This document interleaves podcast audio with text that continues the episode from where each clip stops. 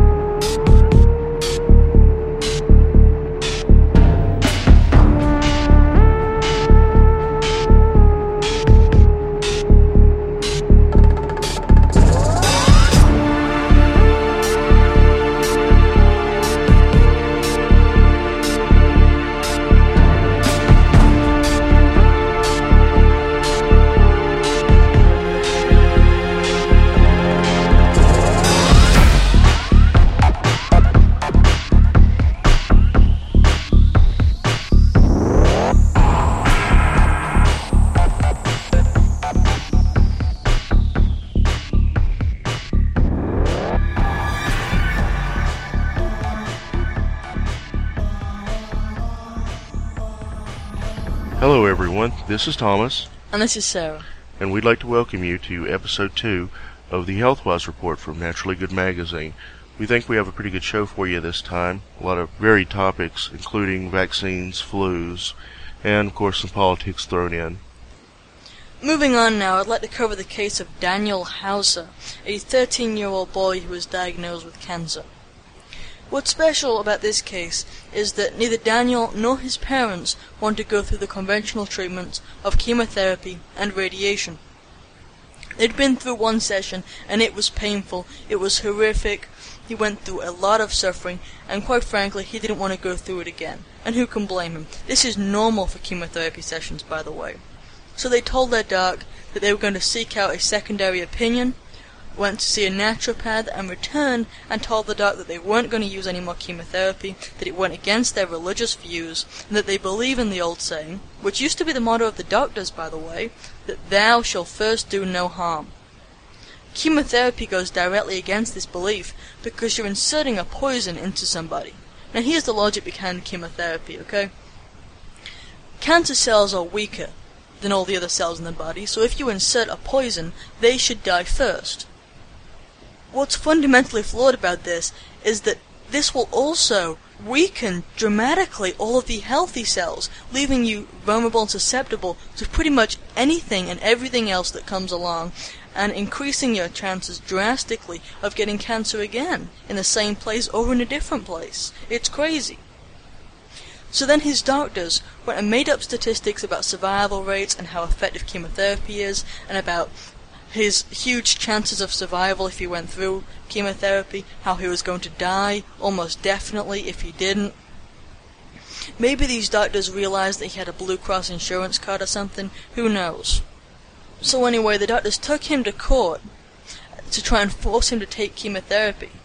What's incredible here is that the judge completely ignored his constitutional rights to freedom of religion and is going to force him to take chemotherapy. I mean, what happened to parental rights or to individual freedom of choice?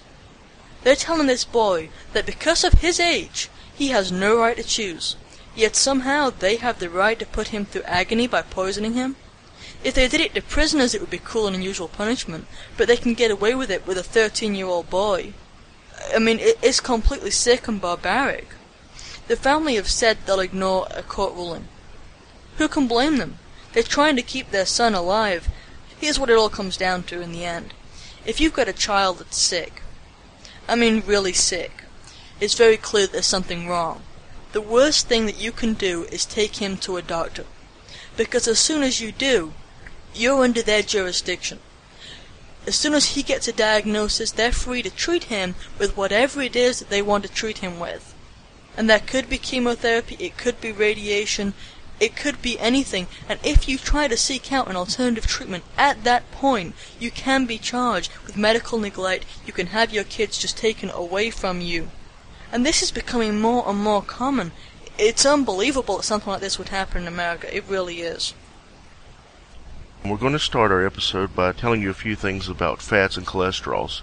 And before you tune us out and thinking, oh, this is going to be so incredibly boring, take our word for it, it's not really boring. It's not boring because almost everything you've been told about fats and cholesterol are lies. built up for a fraudulent industry to treat diseases that don't exist. Now, the sad irony is that the same industry that's treating diseases that don't exist actually cause diseases with their medications for the non-existent diseases. So it's it's really ugly, and it's basically a, a house of cards, a house of lies. And Sarah is going to tell you about that now. Yeah, I think it's time that we um, set the record straight, and so I'm going to read you um, a, um, a little bit based on the work of Sally Fallon and Mary Enig. Um, this is edited slightly, but there's no real changes, and we believe in giving credit where credit is due, so I'm going to go ahead and read that now. Fats from animal and vegetable sources provide a concentrated source of energy in the diet. They also provide the building blocks for cell membranes and a variety of hormones and hormone-like substances. Fats, as part of a meal, slow down absorption so that we can go longer without feeling hungry. In addition, they act as carriers for important fat-soluble vitamins A, D, E, and K. Dietary fats are needed for the conversion of carotene to vitamin A, for mineral absorption, and for a host of other processes. Politically correct nutrition is based on the assumption that we should reduce our intake of fats, particularly saturated fats from animal sources. Fats from animal sources also contain cholesterol, presented as the twin villain of the civilized diet. The lipid hypothesis, which began the butter and cholesterol hysteria, states that there is a direct relationship between the amount of saturated fat and cholesterol in the diet and the incidence of coronary heart disease. It was proposed by a researcher named Ansel Keys in the late 1950s. Numerous subsequent studies have disputed his data and its conclusions. Nevertheless, Keys' articles have received far more publicity than those presenting alternate views. The reason behind this is the usual one money. The vegetable oil and food processing industries, who are the main beneficiaries of research which found fault with competing traditional foods, promoted and funded vast research designed to support the lipid hypothesis, which in turn supported their new hydrogenated oils industries. They paid for the scientific results they got, and the medical establishment ran with them. There are many, quote, experts who still assure us that the lipid hypothesis is backed by incontrovertible scientific proof, including the American Heart Association. Most people would be surprised to learn that there is, in fact, very little evidence to support the contention that a diet low in cholesterol and saturated fat actually reduces death from heart disease or in any way increases one's lifespan. Consider the following. Before 1920, coronary heart disease was rare in America. So rare that when a young internist named Paul Dudley White introduced the German electrocardiograph to his colleagues at Harvard University, they advised him to concentrate on a more profitable branch of medicine. The new machine revealed the presence of arterial blockages, thus permitting early diagnosis of coronary heart disease. But in those days, clogged arteries were a medical rarity, and White had to search for patients who could benefit from his new technology. During the next 40 years, however, the incidence of coronary heart disease rose dramatically, so much so that by the mid-1950s heart disease was the leading cause of death among Americans. Today, heart disease causes at least 40% of all U.S. deaths. If, as we have been told, heart disease results from the consumption of saturated fats, one would expect to find a corresponding increase in animal fat in the American diet. Actually, the reverse is true, and most people have been following the advice of their physicians and the American Heart Association.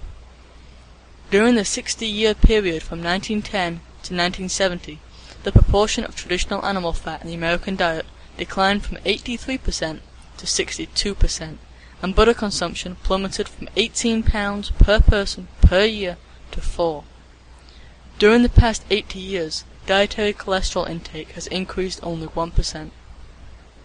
During that same period, the percentage of dietary vegetable oils in the form of margarine, shortening, and refined oils increased about 400%, while the consumption of sugar and processed foods increased about 60%. Again, heart disease now causes at least 40% of all U.S. deaths, yet it was practically a freak occurrence when butter was a staple of the American diet. Americans are dying from heart disease in record numbers from chemically manipulated hydrogenated oils, the very ones they promised were going to save us. Hydrogenated oils are artificially processed oils that never appear in nature. They are created by food producers for the convenience of food producers, primarily to add shelf life and consistency to foods so that those foods can sit on the shelf for months at a time without going bad, a clear indicator of their toxicity level. Hydrogenated oils, that is, chemically perverted oils and butter substitutes, are the number one cause of heart disease and a major contributor to neurological disorders in the United States and around the world. Hydrogenated oils are poison to the human body. They accelerate the buildup of plaque in the arteries by causing inflammation, thus stimulating the body to patch the inflamed artery regions with calcium. The human body simply cannot process these unnatural oils. As a result, they bring on heart disease far more quickly than could ever happen naturally. Switching to olive oil and butter may be among the best ways to fend off not only heart disease, but cancer as well, another known side effect of these man-made oils and fats. Most modern studies confirm this, but you'll have to dig to find them, because the food industry and the medical establishment ignores them. It's difficult to know how much of this behavior is influenced by professional arrogance, years of brainwashing, or how much of it is just old-fashioned, plain greed. Well, if I were to make a guess, Sarah, I would say the latter. Old-fashioned, greed. It's probably the biggest factor. I think so too. Anyway, I guess we'll move on. Uh-huh. Ah, the marvels of modern medical science. Ah, well, you might want to sit down and brace yourself for this one, for what it's given us now. It has been discovered by modern medical science now that cancer is caused by a vaccine deficiency. That's right. Vaccine deficiency causes cancer. At least that's what the makers and proponents of Gardasil would have you believe. Gardasil is a vaccine for young teenage girls. It prevents, or it's supposed to prevent, four strains of the HPV virus, which is a venereal disease. Now, this vaccine has been given to girls as young as age 6. I think the average age is age 9. But let's stop and think about this for a minute. Girls as young as age 6 are being given a vaccine for venereal diseases. And it's believed that by the time they are sexually active, by age, you know, maybe 15, somewhere between 15 and 18, for most girls nowadays, that it's not even going to be in effect, that it will have lost its potency and not provide any immunity whatsoever. So the question is, is why are six-year-old girls being given a venereal disease vaccine that only affects four strains of one particular venereal disease. And in this particular venereal disease, there are 40 strains. So there's maybe a one chance of 10 there. Yep. Um, this stuff is horrific. It's terrible. It, it's a disgrace. We're going to get into it in a minute. We're going, we've got a presentation actually to let you guys listen to. Uh, is there anything you wanted to add, Sarah? Yeah, I just want to say that the side effects for this particular vaccine are really horrific. If you look around on the internet and see some of the lives that it's destroyed, while it has killed some of the victims of this vaccine, other ones it's just rendered their lives pretty much useless, put people in comas, given them convulsions, and this is for like six-year-old girls. It, it's really horrific. Yeah, most girls who we've, we've checked out that had serious side effects from this vaccine ended up on Ox- OxyContin. Is that how it's pronounced? Yes, I think so. Uh, the the very very potent painkiller because they're in agonizing pain, and the pain doesn't just go away. It's not like you feel pain the day after. These girls have been having pain for months, and potentially it could go on for years. They just don't know. Yeah. I mean, this this these aren't minor effects like sore throat, you know, runny nose. We're talking something that is crippling of a person's life. Mm-hmm. Anyway, we're going to uh, move on into that presentation now, unless you have something else to add, Sarah. No, I was just going to say that the presentation is done by a Jenny Thompson from the Health Sciences Institute.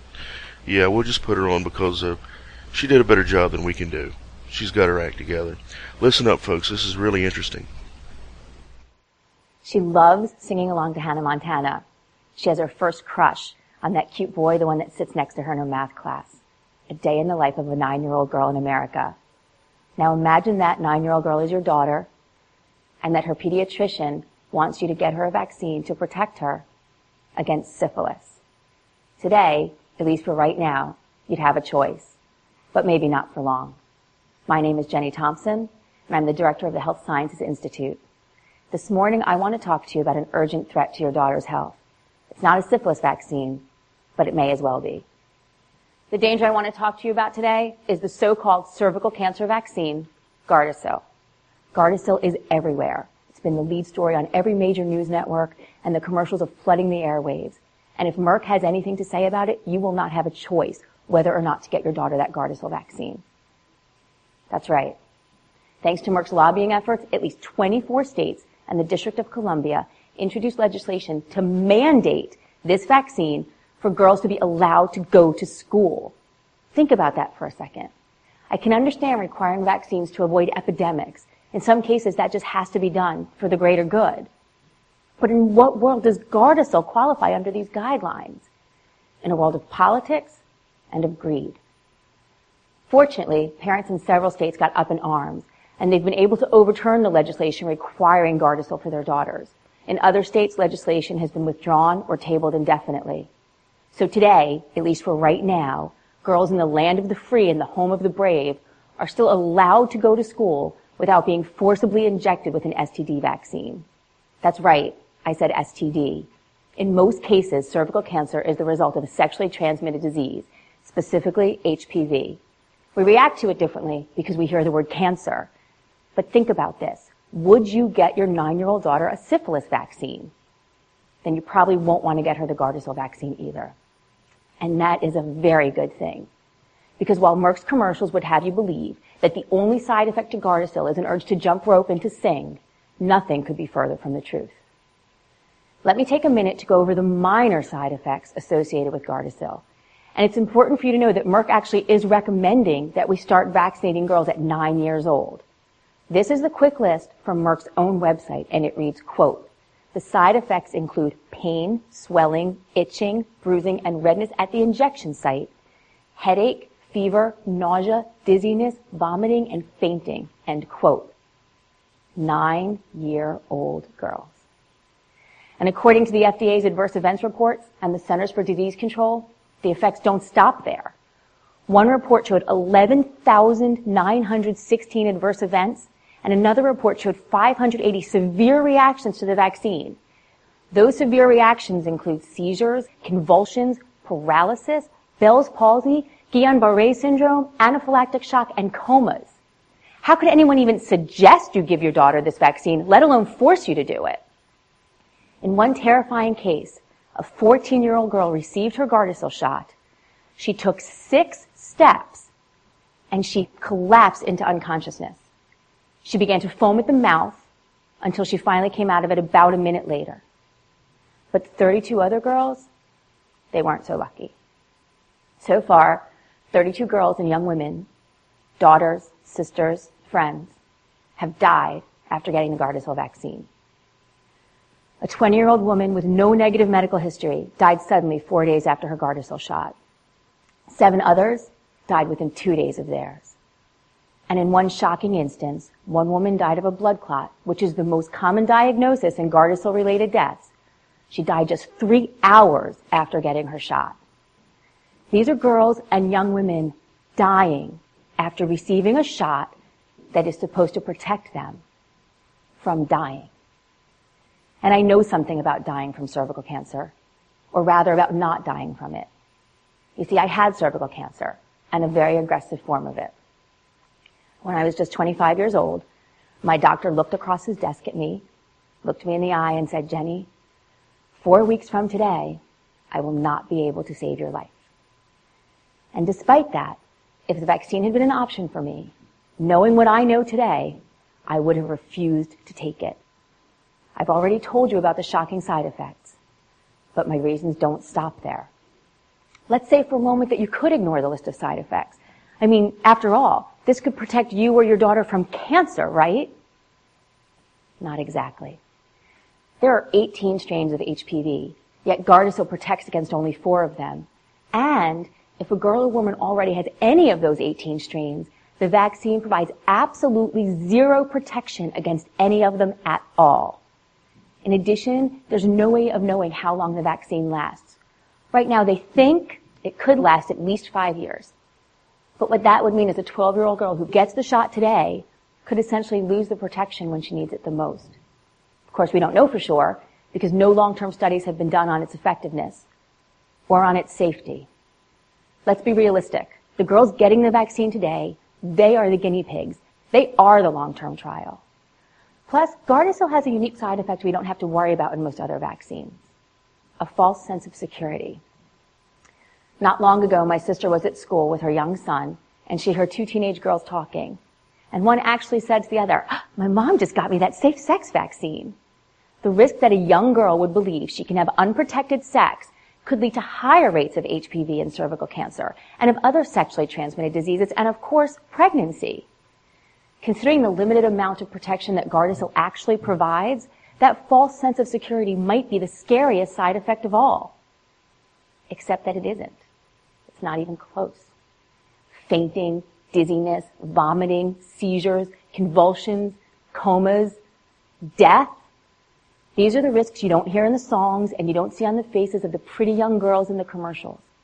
But they are very, very real. And there is no reason that one more girl should have to risk them. We know that with proper education, screening, and treatment, cervical cancer can be beaten. I am living proof of that. Since the introduction of regular pap smears, cases of cervical cancer have dropped 75% in this country. So let me make a bold statement. With proper screening and treatment, cervical cancer might never kill another woman in America. It's just too bad we can't say the same thing about the cervical cancer vaccine. There's so much more about cervical cancer and about Gardasil that I haven't had time to cover here today. If you want to receive updates on Gardasil and on Merck's lobbying efforts in your state, as well as other urgent health information, please sign up for our free e-alert service on the HSI website. And again, thank you. I want to take a short break to mention one of our sponsors, Southeast Voice and Data. Make unlimited local and long distance calls for only $20 a month.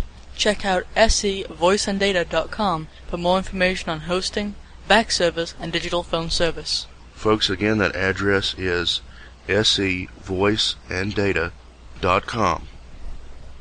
People may be noticing that this time I sound a little bit hoarse. I think that I might have the swine flu, Sarah. Well, you should hurry to a doctor, Thomas. Do you think that would help? I bet it would, yeah. Think you could fix me up? I'm sure. Well, I'll, I'll get right on that, Sarah. Uh huh. Alright, well, I'm gonna be, I'm gonna move on. There's a severe flu going around, which is very unusual for this time of year. Nevertheless, it's a really tough flu, and so I thought it would be appropriate for us to let people know what they can do to recover as quickly as possible without going to the doctor. For anyone suffering with the flu, or even just a cold, there are some supplements that work universally to boost the immune system. Therefore, these are usually good to keep in stock at home for when you do get sick. Black elderberry is very useful for flu sufferers, as it really gives the immune system a boost and has been shown to more than half the time it takes to recover in studies. It was used by Native Americans when they had a cough or cold, which is very seldom, by the way. There's also golden seal, which fights bacteria and boosts the immune system. Bacteria will spring up even during a vi viral infection due to a weakened immune system. Zinc and echinacea are also very popular.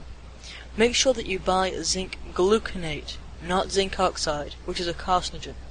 You'll also want to remember to take zinc on a full stomach. Lysine is also very helpful against viruses. It gives a huge boost to the immune system. Lysine is spelled L-Y-S-I-N-E for those who are researching it. You should also try to keep your pH high, which you can achieve by eating plenty of fruits and vegetables. More important, more specifically, pineapple juice and homemade lemonade. It's important to avoid sweets and soft drinks, and with use of black elderberry, golden seal, zinc gluconate, echinacea, and lysine, you should recover very quickly. I'm going to tell you a little history here that you won't hear in the mainstream media. There used to be an amino acid on the market called L-tryptophan. L-tryptophan, like other amino acids, is an all-natural substance that either your body produces itself or gets from proteins. And as an all-natural substance that occurs in the body anyway, it had no negative side effects whatsoever. The effects were all good. L-tryptophan was an antidepressant, a very powerful antidepressant, and is considered on par with the most expensive pharmaceuticals available now. But unlike the expensive pharmaceuticals, L-tryptophan is no longer available, despite the fact that, unlike the pharmaceuticals, it doesn't cause violent reactions, it doesn't cause psychotic reactions, including suicides in young children, and it doesn't cause serious medical conditions, like they do. I'm going to read you something from leaf.org, leaf.org, that has to do with the history there and why it's no longer on the market. Here I go. In the fall of 1989, the FDA recalled L-tryptophan, an amino acid nutritional supplement, stating that it caused a rare and deadly flu-like condition. On March 22, 1990, the FDA banned the public sale of dietary L-tryptophan completely. This ban continues today. On March 26, 1990, Newsweek featured a lead article praising the virtues of the antidepressant drug Prozac. Its multicolor cover displayed a floating, gigantic green and white capsule Prozac with the caption, Prozac, a breakthrough drug for depression. The fact that the FDA ban on L-tryptophan and the Newsweek Prozac cover story occurred within four days of each other went unnoticed by both the media and the public. Yet to those who understand the effective properties of L-tryptophan and Prozac, the concurrence seems unbelievably coincidental. The link here is the brain neurotransmitter serotonin, a biochemical nerve signal conductor. The action of Prozac and L-tryptophan are both involved with serotonin, but in totally different ways. It is actually the standard procedure of the FDA. Former FDA Commissioner Herbert Ley said that it was the job of the FDA to protect the drug companies and not the consumer. So, in the late 1970s, the FDA went to war with a vitamin called B17. I'm sure that none of you have actually heard of vitamin B17, and there's a reason for that, because it has some very potent cancer-fighting properties. And that threatened their lucrative industry of chemotherapy and radiation and surgery. Mm-hmm. They went in with the federal marshals, didn't they? Armed. Yeah. It was like a. It was. It wasn't just a normal legal action. I mean, they, they went in there with guns drawn, like to, for maximum intimidation factor, yeah. so that all health food stores were like totally afraid to carry vitamin B17 in any form whatsoever. After that, you can't find it in this country anymore. You have to like go to Mexico to get it, like a lot of people do for their alternative treatments. Yeah. But uh, B7 would stop, stop stop cancer in its tracks, I believe, in most cases. Yeah, I've heard the same thing. In fact, it's the main reason that almonds are now pasteurized or irradiated, and that's the law. They actually have to be. Yeah, there's there's like no valid reason for that. Why would you pasteurize a dry nut? Exactly. Um, yeah, they came up with some excuse like you could supposedly catch E. coli virus from a nut now. Yeah, it was ridiculous. hmm Of course, that happened right after there was all this publicity about B17 being in almonds. Suddenly, the FDA had to pasteurize them to essentially neutralize their nutritional value. Yeah. The HealthWise report is free forever on the internet. So there's never an end of life to any of our shows. This is something to keep in mind if you're an advertiser looking for another advertising medium. Our prices are quite a bit cheaper than you'll expect. Well, that's enough for that. Let's get back to the show now. There's been a recent story about how the GSE exams, which are taken by English students, English high school students specifically, has been altered to reflect a politically correct opinion about the MMR vaccine. Apparently, you have to have the right opinion to pass your science exam now. And Sarah, being a young English lady herself, I thought maybe she could enlighten us a little bit about the GSE, GSCE, GCSE. oh, the GCSEs. Yeah, sure. The GCSEs are a set of exams which are taken at the end of high school by every student to form the equivalent to an American high school diploma. A teenager's success in these exams determine the type of career he'll be able to attain and the college he may be able to attend. Because unlike in the US, grades for each subject are made known in the certifications obtained from the state. It's not merely a pass or fail system, so each bad mark counts against the student forever. In this supposed science exam, students were only given the good grades if they had the correct opinions, which was that data which, which conclusively proved that MMR causes autism was bad science and should be ignored. The teenagers had to write the fact that lawyers had funded the study meant that the study was biased, as those lawyers would want to sue manufacturers. And that's not even true, is it? No. Oh, go ahead, I'm sorry. No problem. In truth, that study was not alone in recognizing a link between autism and vaccines, and it's not coincidental that some children appear to be brain damaged and actually regress in developmental capabilities when given vaccines. This is only one vaccine, but they're all very dangerous, and I wouldn't take any of them myself. The dangers of the MMR vaccine were discussed widely on TV during the time that I was growing up, but it's clear which side of the information war really won. And that's what it was, by the way. It's an information war, not a war over studies or science, but over which information was going to be told, which opinions would be allowed, and who would be ridiculed. It was won by vaccine manufacturers who really do exchange money with lawmakers and cherry pick which studies they decide to use to determine safety. It, it's clear that these are pharmaceutical interests at work which do not want a generation of three free thinkers who would ever dare to question the safety of their concoctions. They're doing their best to make sure that that doesn't happen. I'd like to play a short audio clip um, from ThinkTwice.com, which is an agency that gives out free information about vaccines and their safety to help people make informed decisions. Before we get to that, Sarah, I just just I realized something. There's there's a greater implication here that I'm not sure if you picked up on or not. You say that with the GCSEs, every subject gets a different rating.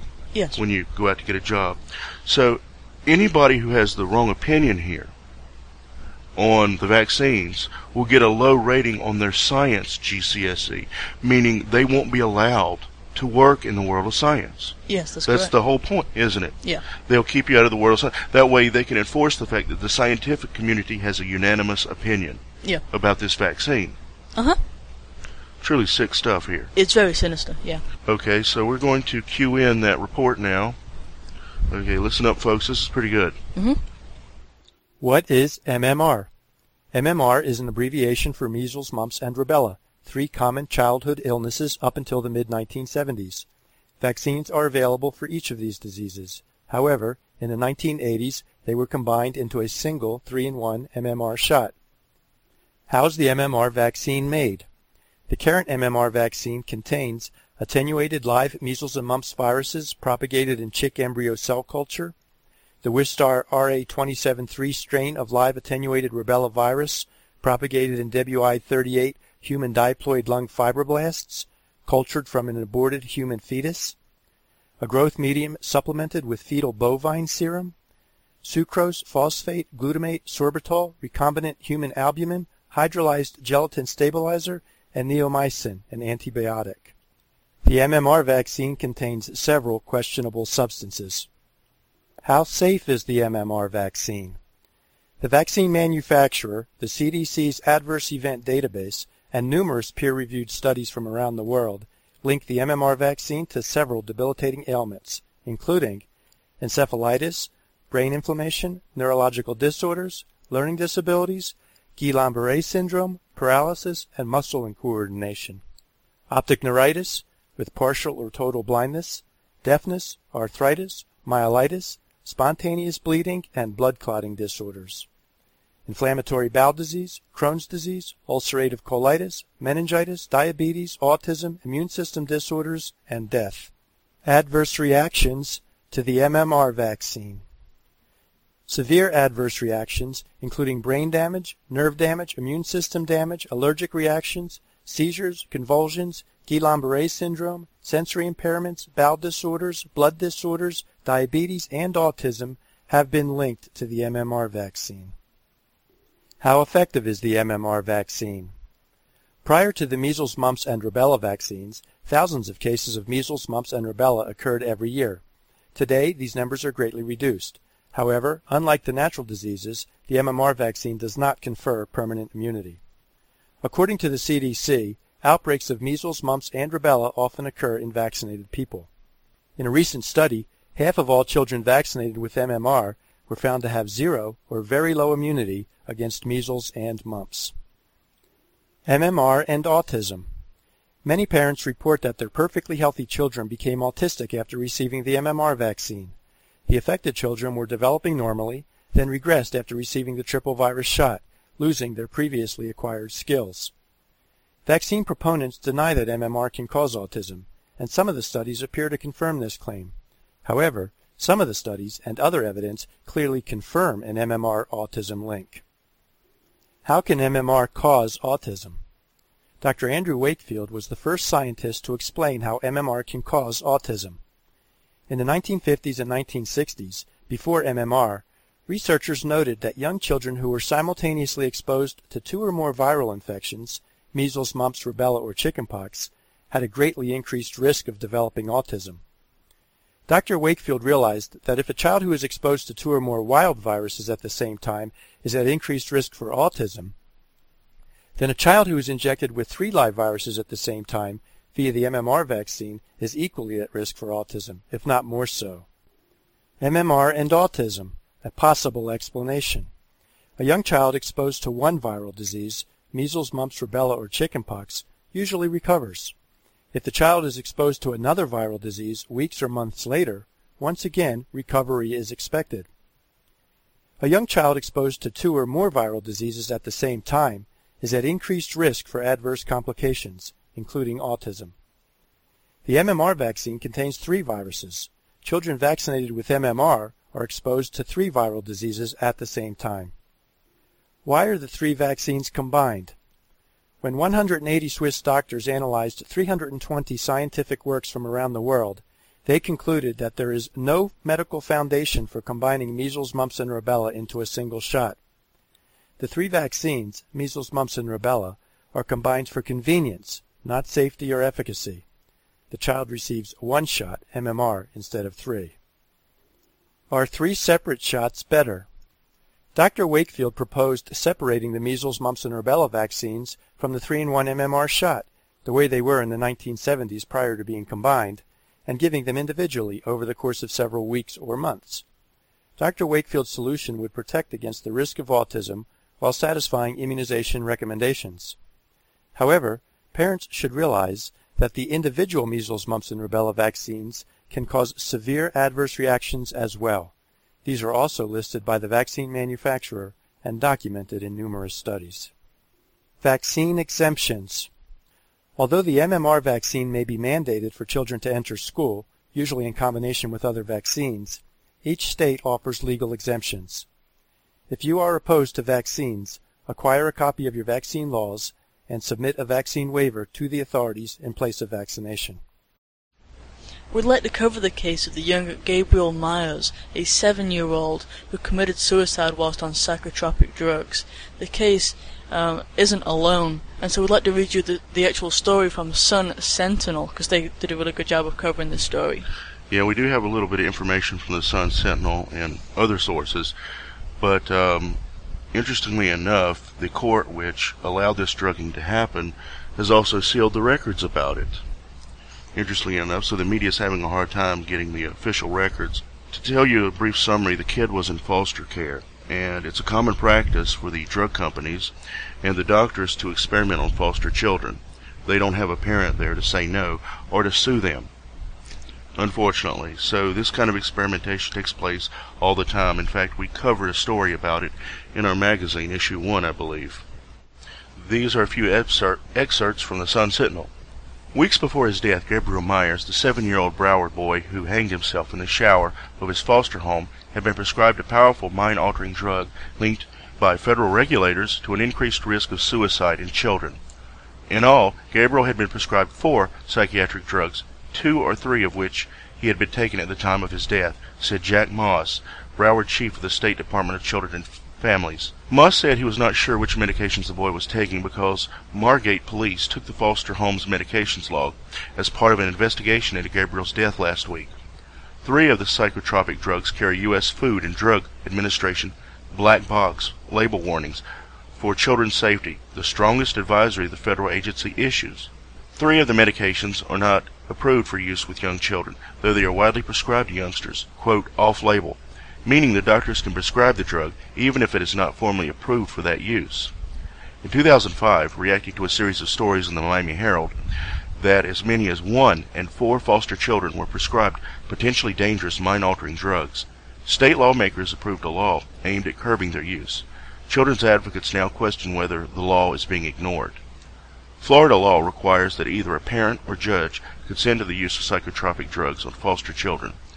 A source with knowledge of the boy's case said Gabriel already had been taking a three-drug cocktail when Broward Circuit Judge Lisa Porter was informed at a March 11th hearing. The judge approved the medications over the objection of a court-approved guardian, the source said. Four feet tall and 67 pounds, with short-cropped brown hair, Gabriel was a bright, charming, and often sweet little boy to those who knew him. On Thursday, Gabriel locked himself in a bathroom and hanged himself with a detachable showerhead after arguing with the 19-year-old son of his foster dad about his lunch. The DCF petitioned a judge on Thursday to unseal the boy's records in response to requests from the Herald and other media. Symbyax, recently approved for severe depression, is among a group of commonly prescribed antidepressants, such as Prozac and Paxil, that the FDA warned in 2000 were linked to an increase in, quote, suicidal thoughts or behaviors, unquote, among children. Symbyax is not approved by the FDA for use on children.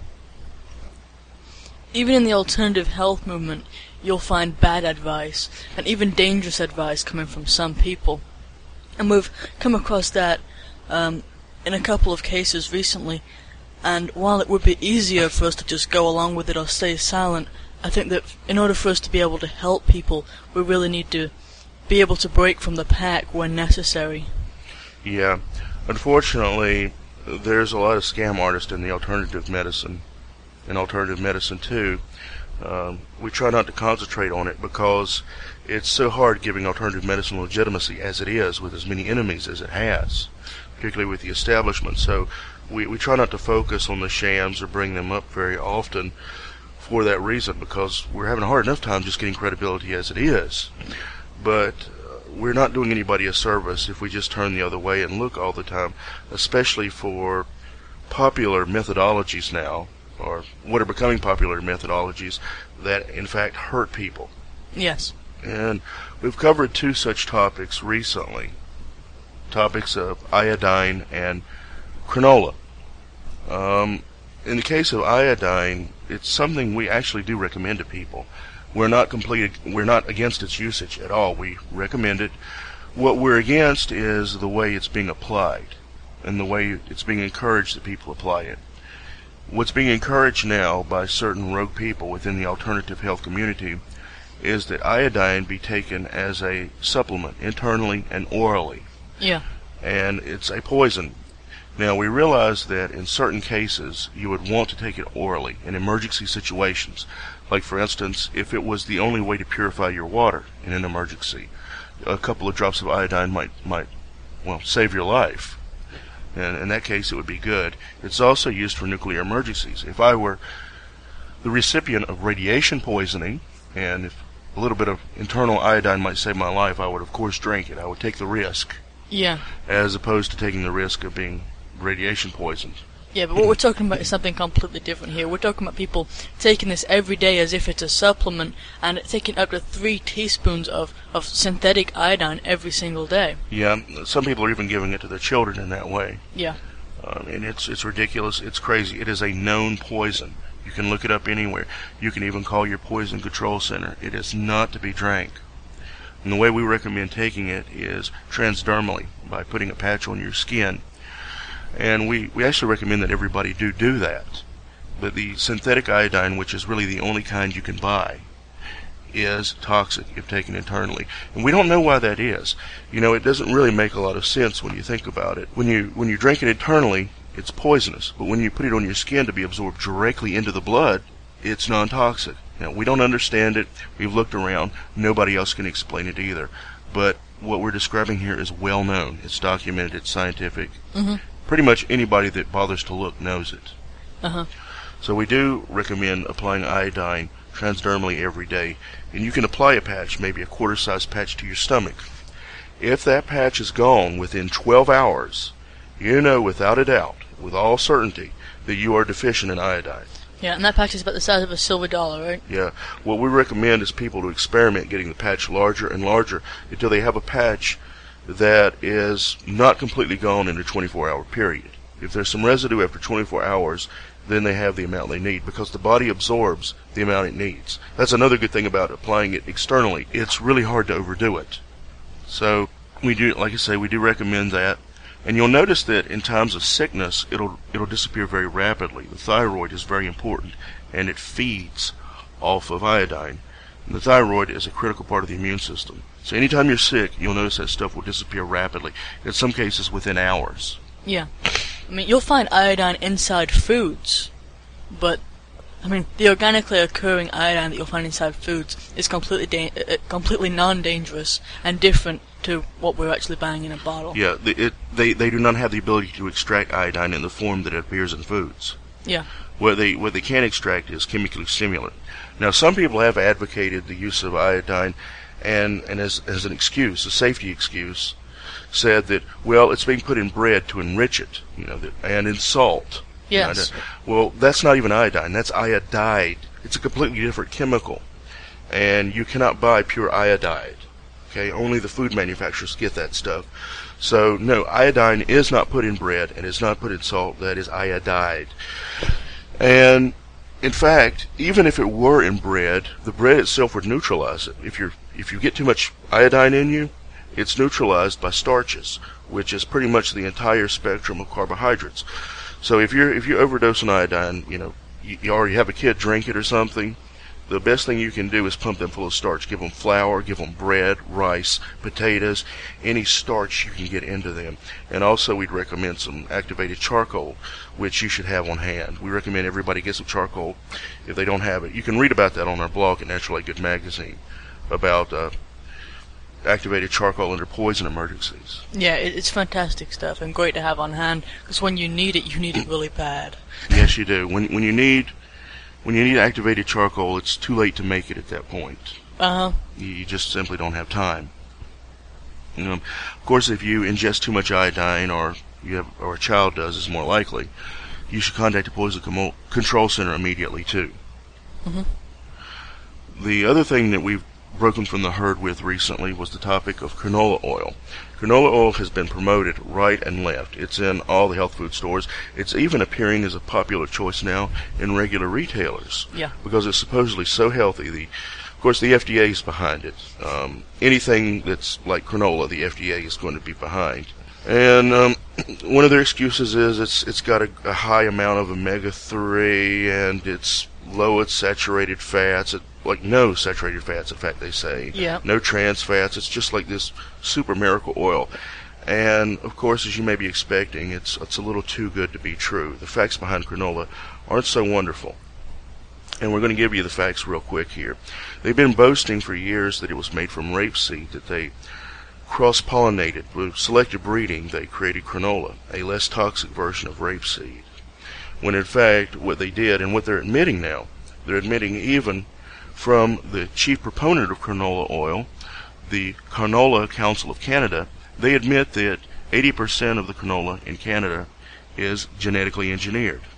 They also, it's also known that 55% of it in the United States is genetically engineered. And those were the numbers from 2004. I can only imagine what the percentage is now. Yeah. Okay, and this is, but if you go online and try to read about it, try to look up information, you'll notice their marketers have saturated everywhere with all these postings saying that granola, it's all natural, it's just selective breeding. No, no, that's not true. You can go look it up yourself. It's not. And what they do to transform it into canola oil once they have the oil extracted, the, the production type, the actual processing they do to it, it's incredible. It's like describing the making of an A-bomb, the process they go through. And uh, in fact, they actually use radioactive materials on it. Uh huh. And so the FDA is bragging that it, it's it's got no saturated fats, it's got high omega. That's great. That's before processing. That's before cooking. And and, and here's what's, what's get, gets even better. Okay, canola is supposed to be a cooking oil. It transforms into a different chemical when you cook it. Yeah. It starts producing things like benzene and formaldehyde. And and oh oh, it even gets better. Believe it or not, it even gets better. In addition to producing these chemicals that get infused into your foods, the National Institutes of Health discovered that cooked canola oil produces poison gas too. Yeah, it'll kill a bird easily. The old coal manor parakeet experiment. Yeah. Yeah, I, th- I think it probably would. From what I've read about it, um, we're not going to test our bird on it. It's just not going to happen. No. In fact, the FDA is actually um, allowing canola manufacturers to write medical claims on their products now. hmm I mean, like they would a pharmaceutical, but they don't allow anybody to write medical claims on any uh, supplements or anything like that. But on canola oil, it's okay. Yeah, like for instance, butter. butter does have health benefits. They found that the whole cholesterol thing is a sham. Uh, you won't hear about it in the regular media, of course, and, but you will find it if you dig for it. Butter actually is a healthy fat, and they're not allowed to put that on the labeling. That's making unapproved medical claims. But for this bastardized, nuclear, genetically engineered crap, there's no other word for it. The FDA allows them to make medical claims on it because that, that's benefiting their chemical industry mm-hmm. and their partners. And it's, it's really sad that so many sites are promoting granola Yeah. or, or the internal intake of iodine. It's, it's, it's disgusting, it's scary. And what really bothers me is when, when you hear reports of parents doing this to their kids, giving this stuff to their kids, Yeah. Especially spoonfuls of iodine. I mean, it's unreal. Yeah, it is really disturbing. Just one more thing I'd like to mention is that St. John's wort is a great antiviral. Um, so if you are getting sick, it's a great idea to take that. Usually, it also boosts the immune system dramatically. Um, the only one thing is not to take it when you're when you are pregnant or if you're trying to get pregnant. It's usually not a good idea. Yeah, it can cause an abortion. Yeah, that's been said. Yeah. Um, of course, it's also really good for depression, which it's it's more known for. Yeah. As people know.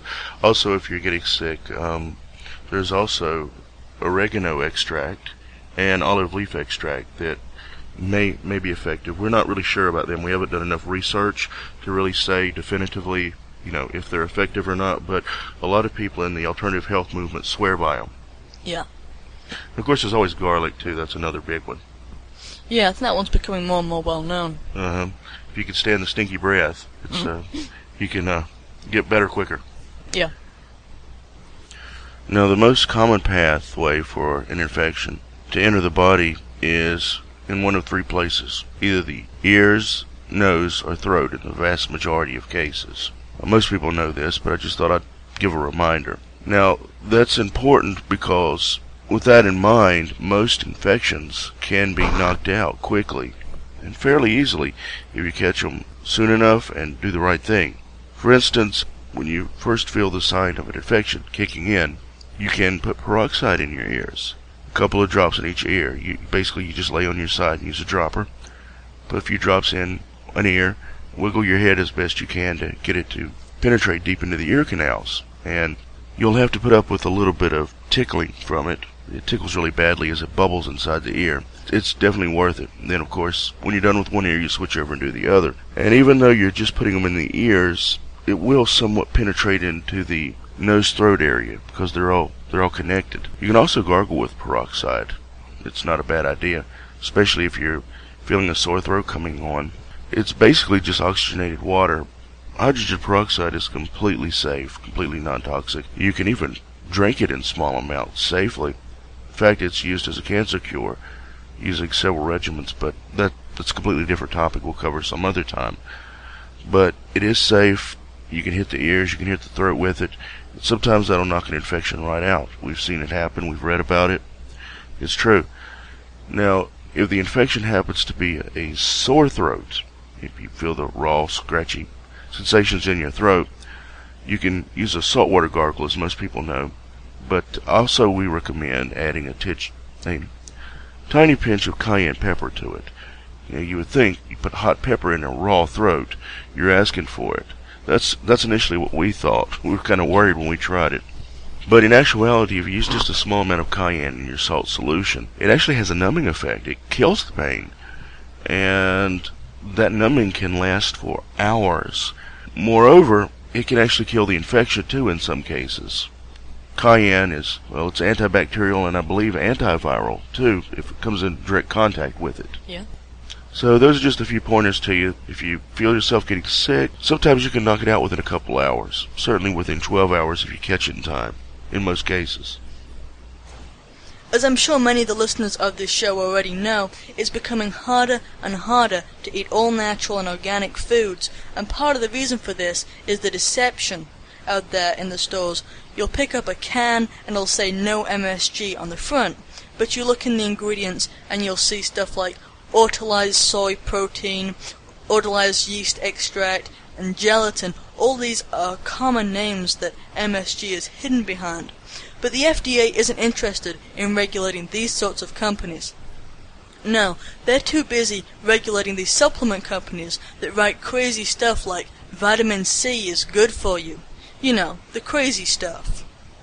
But what the food industry is doing now is they're spraying crops with MSG, that's monosodium glutamate. They're actually spraying the crops so that the crops will actually absorb MSG and it will become a part of each plant.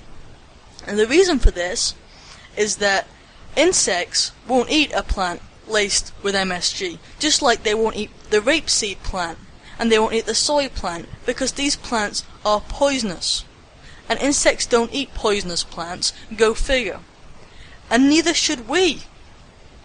But food manufacturers do this because it's convenient for them.